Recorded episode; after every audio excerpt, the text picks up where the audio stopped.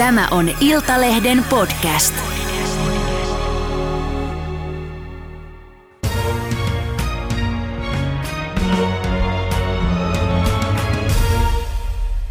Tervetuloa tuore maailmanmestari Pernilla Pöckerman. Kiitos. Hei, sä voitit siis Espanjassa maailmanmestaruus kultaa ja myös hopeaa. Onneksi olkoon.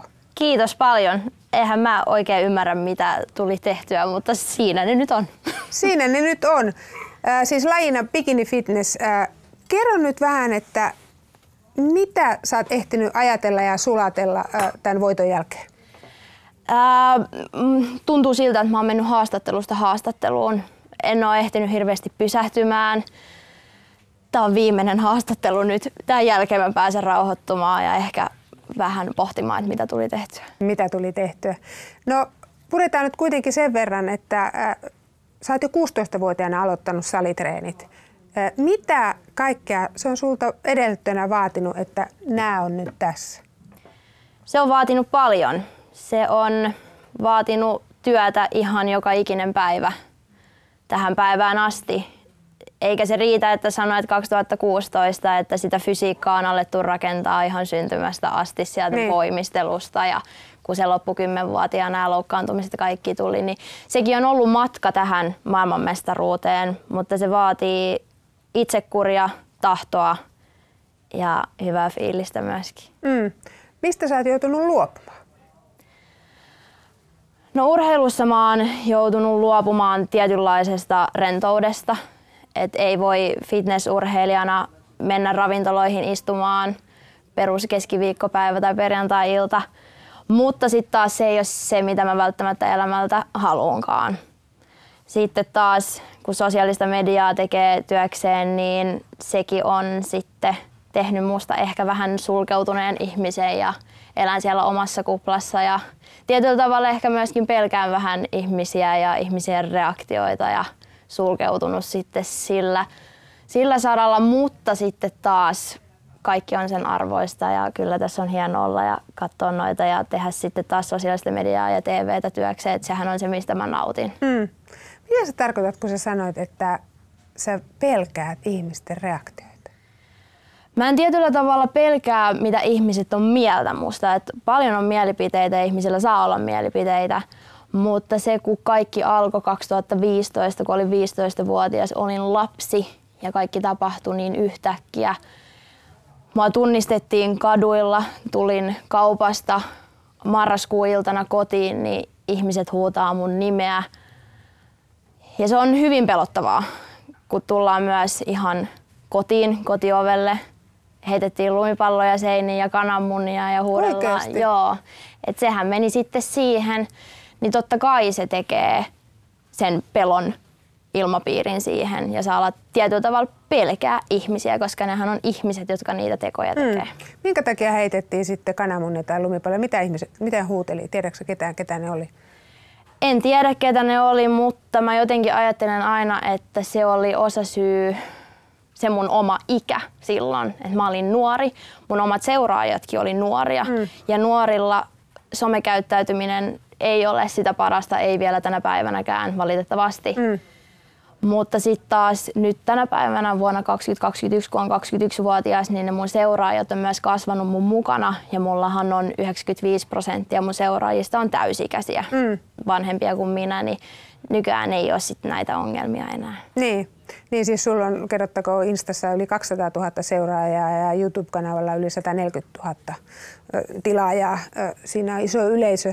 Mutta joudut sä ihan tekemään poliisille ilmoituksen? Menittekö poliisilaitokselle? On. Mä oon viettänyt monet päivät poliisilaitoksella. Että jos miettii, että miltä mun työpäivät näytti joskus vuonna 2017 esimerkiksi, Niin. niin, managerin kanssa istuin Pasilan poliisiasemalla selvittelemässä jotain asioita. Niin kyllä Tyyliin siinä tuli mitä? vähän tyhmä olo. No just näitä, näitä lumipallojuttuja, kun ihmiset tulee kotiin. Se on ehkä se pahin, kun tullaan sinne omaan omaan pesään tietyllä Totta tavalla, kai. missä sä oot se yksityinen henkilö. Kun mm. sinne tullaan, niin eihän se ole kivaa. Mm. No selvisikö siellä poliisiasemalla sitten mitään? No loppujen lopuksi sitten joo, mutta kyllä niille poliiseillekin piti vähän selitellä, että mikä homma, kun ei siellä oikein tajuttu, mikä sosiaalinen media on ja mm. mikä on vaikuttaja. Että mulla on oikeasti paljon seuraajia ja ne on ihmisiä, jotka ei osaa käyttäytyä. Niin. Valitettavasti homma oli näin. Mm. Hei, miten sitten, äh, jos ajatellaan bikinifitnessiä ja, ja, ja kisoja, äh, ulkonäkö on, on Framilla ja sitä arvostellaan ja, ja tietenkin kisaajat on naisia, niin onko kisaajien kesken kateutta? Mä en osaa sanoa. Mähän on tehnyt sen ratkaisun itse, että mä pysyn mahdollisimman kaukana fitnesspiireistä. Niin. Mä ihannoin todella paljon muita urheilijoita ja itse mä en henkilökohtaisesti tunne kateellisuutta ketään kohtaan. Et ehkä se kertoo minusta myös ihmisenä, että mulla on hyvä olla tässä ja nyt ja arvostan itseäni ja omaa fysiikkaa mm. ja kaikin puolin itseäni, mutta en osaa muista sanoa, mutta kyllä mä uskon, että siellä myös sitä on. Mm. No, minkälainen se ilmapiiri ja henki on sitten esimerkiksi kisoissa tai nyt esimerkiksi Espanjassa? No nyt kun lähdettiin maajoukkueen kanssa matkaan, niin se on hieno huomata, että kun Suomi lähtee yhdessä matkaan, niin me ollaan yhtä. Ja siellä me kilpasiskot, vaikka munkin lainapissa mm. oli suomalaisia, niin me pidettiin käsistä kiinni siellä ja sanottiin, että ihan sama kuka sen vie, mutta vaan, että se on Suomi, joka sen vie. Niin. niin se on äärimmäisen hieno tilanne. Kyllä. No mitä sä ajattelet siitä, että sä oot maailmanmestari, mutta sä et ole Suomen mestari? No niin, tässähän on tämmöinen homma, että Suomessa en ole tosiaan voittanut Suomen mestaruutta. Et mä oon jäänyt aina kakkoseksi tai kolmoseksi. Niin. Mutta onneksi kuitenkin tämän M-paikan sain niin. ja lähdin sitten matkaa. Ja kyllähän mä siinä ajattelin, että onko mulla edes mitään järkeä lähteä MM-kisoihin. Siinä oli muitakin syitä, kun mietin, että kun sitä ei arvostettu tarpeeksi sitä mun kuntoa täällä Suomessa. Sitten mä aloin pohtia, että onko mä tehty enää tälle lajille, alkaako mulla olla liikaa lihasta, mun fysiikka ei ehkä olekaan enää bikini fitness. Et mm. Ehkä se mun kultavuosi oli 2019, kun tuli sitten voittoja. EM-kisoissakin meni hienosti. Mutta kansainvälisissä kisoissa MMissä mun fysiikkaa arvostettiin ja nyt mä sitten oon maailman paras. Niin. Haluaisit sä olla vielä, kaiveleeko etenkin se, että sä et ole Suomen mestari? Se harmittaa. Se niin. harmittaa tosi paljon. Et toivon, että jonain päivänä, päivänä mä oon myös Suomen mestari. Sä toivot sitä? Mä toivon suuresti, koska mä oon niin Suomi-fani ja Suomi on mulle kaikki kaikessa, niin kyllähän se olisi hienoa sanoa, että on Suomen mestari. Niin. No sä kuitenkin puhuit jo tuossa, vilauttelit vähän, että sä mietit, että onko tämä enää sun laji, että sä ehkä vaihdat lajia kokonaan. Mm. Mikä tilanne nyt on? Ää, no sanotaan, että se ei ainakaan selkiytynyt yhtään. että No sen mä voin sanoa, että se ei aina ikuisesti tule ole bikini-fitneksen parissa, koska fakta on se, että mä en lihasmäärällisesti voi kasvaa mm. tästä enää juuri ollenkaan. Um, jätän tämän ehkä vähän auki, koska en ole edes ehtinyt puhua asiaa halki vielä valmentajan kanssa, mutta luultavasti vielä ainakin yhdet kisat bikinissä ja sitten ehkä siirtymä on toiseen lajiin. Mm. Mut mikä sua ajaa? Mikä sua niin kuin puskee vielä ja motivoi? Tämä on kuitenkin äh, hyvin kuormittava laji. On ja ehkä se onkin se suola tässä, että se on kuormittavaa. Ja se, että sä saat siitä niin paljon onnistumisen hetkiä ihan joka ikinen päivä kun sä tuut väsyneenä kotiin ja sun kauppakassit vaan tippuu siihen maahan, että sillä että mä oon tehnyt kaksi treeniä ja mulla on vielä iltapuuro jäljellä, niin sä oot sillä että ei vitsi, mä tein sen taas mm. ja mä pystyin tähän. Niin se onnistumisen fiilis, mikä siinä on. Ja se, että sä diettaat, nytkin mä diettasin sen 22 viikkoa ja nyt se huipentui tällä tavalla, niin eihän siinä voi olla kuin hieno fiilis ja tunne ja sitä tunnetta haluaa lisää ja lisää. Mm. Äh, nyt mitä mä kysyn sulta, mä oon puhunut tästä aiheesta sun kanssa ennenkin, kysyn uudestaan, äh, koska bikini fitness lajia arvostellaan just siitä kuormittavuudesta ja siitä, että voi tulla unihäiriöitä mm. ja osalle tuleekin siis ja, ja syömishäiriöitä, hormonaalisia häiriöitä ja, ja sitten siitä ulkonäkökeskeisyydestä komplekseja, sitä sun tätä, niin mitä vastaat nyt? Mitä sä ajattelet? Joudutko aina selittää ja puolustelemaan tätä edelleen?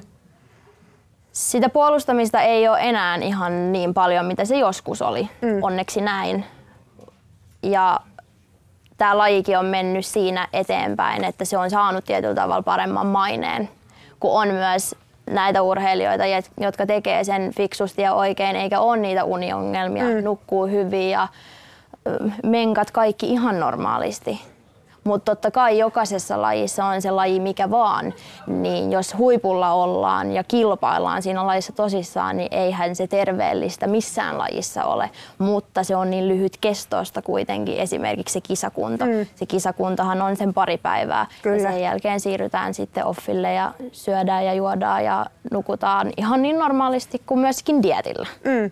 No sä sanoit, että 22 viikkoa kisadietillä, niin kerro lyhyesti ytimekkäästi, mitä se siis tarkoittaa, mitä sä saat syödä ja kaloreissa ja niin poispäin? No jos sen kiteyttää tosi niin. näin nopeasti, niin sanotaan, että lähdetään korkeista kalorimääristä. Mä lähden jostain plus kolmesta tuhannesta. Sieltä lähdetään pikkuhiljaa napsimaan vähän ruokaa pois ja sillä tavalla sitä kuntoa kuoritaan ja samalla tietty treenataan ja on aerobisia ja punttitreeniä, mm. niin sitä kulutusta tulee lisää ja ruoka siinä samalla vähenee, mutta se ruoka on siellä aina, ihan aina. Et jos mä mm. matalimmilla kaloreilla on ollut, niin ne on ollut vähän alle 2000 kaloria vähän alle se on, ja kuitenkin ottaa heavy treeni huomioon, se on tosi vähän. On, se on vähän, mutta sekin on hyvin lyhyt kestoista. Hmm. Ja sitten kuitenkin mä mittaan itteeni verikokeilla ja just vaikka menkoilla ja hmm. nukkumisella ja ihan perusjaksamisella. Et sanotaan, että jos en mä jaksaisi mun perusarkea, mä lopettaisin tämän heti. Hmm.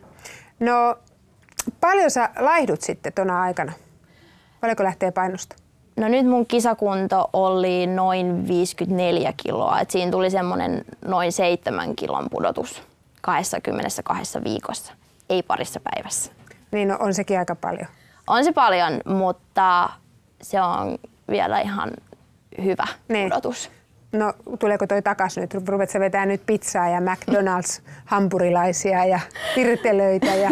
no nyt kisan jälkeen on ottanut tosi iisisti ja on siellä Mäkkärissäkin käynyt ja maistuu oikein hyvältä, mutta hetki iisisti saa syödä mitä vaan. Se tekee todella hyvää mielelle ja keholle myöskin, että ei mitään vaakoja nyt tai maissikakkuja tai mitään semmoista, mutta sitten palataan arkeen taas ensi viikolla ja sitten on ruokavaliot ja kaikki, mutta rentous kuitenkin. Mm, ensi viikolla jo? Juu, juu, juu.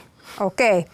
Hei, äh, tuossa todettiin, että sulla on paljon äh, someseuraajia ja YouTube-kanavalla seuraajia, mutta sitten kuitenkin, äh, vaikka sä kerrot paljon itsestäsi, niin äh, mä kävin katsomassa, mitä sun fanit tai ihmiset, jotka haluaisivat sinusta tietää, niin minkälaisia Google-hakuja he tekee. Ja nyt sä saat kuule vastata sitten näihin hakuihin, koska no. näitä eniten haetaan. Okay halutaan sinusta tietää. Joo. Pernilla Pöckerman, poikaystävä. Joo, löytyy. Mitä haluat kertoa poikaystävästä? Oikein komea ja mukava on. Ja mistä se on löytynyt? Ja... No se on löytynyt sosiaalisen median ja urheilun kautta. Ja onko kauan aikaa sitten löytynyt?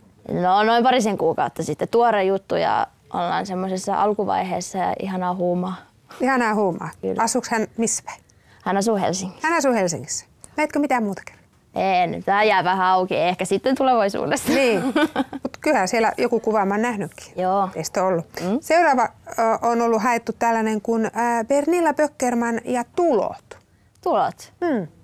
Kyllä, niitäkin on. Onko? Tänään on muuten tota veropäivä. Tänään on julkistettu kaikkien suomalaisten Kyllä. hyvin tienaavien tulot siellä niin, ja vähän vähemmänkin tienaavien. Niin. Niin Mua vähän jännitti tulla tänne. Mä tiesin, että tämä kysymys tulee. No niin kerro nyt sitten, ettei tarvitse lähteä googlaamaan. Paljon sä tienä? Paljon sä tienasit? No ihan, ihanhan siellä lehdessä on, mitä nyt viime vuonna oli.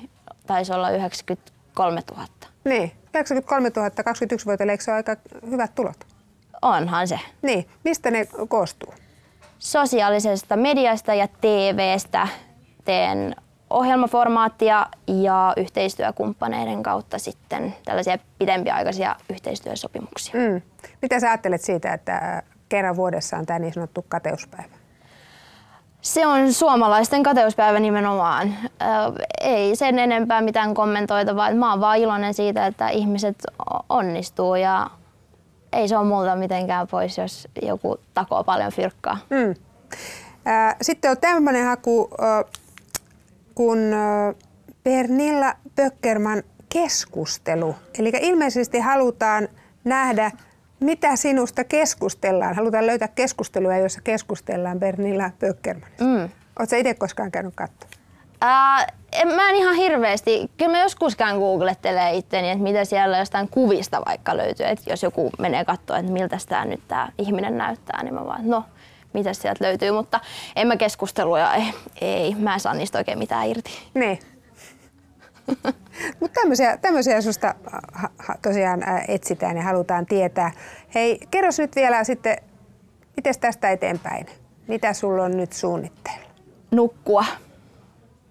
Univelkaa on paljon. Ne. Aion juhlistaa tätä, pysähtyä, halata itseäni ja sanoa, että hyvin teit. Mahtavaa. Hei, suur kiitos tästä haastattelusta ja nuku. Kiitos. Kiitos.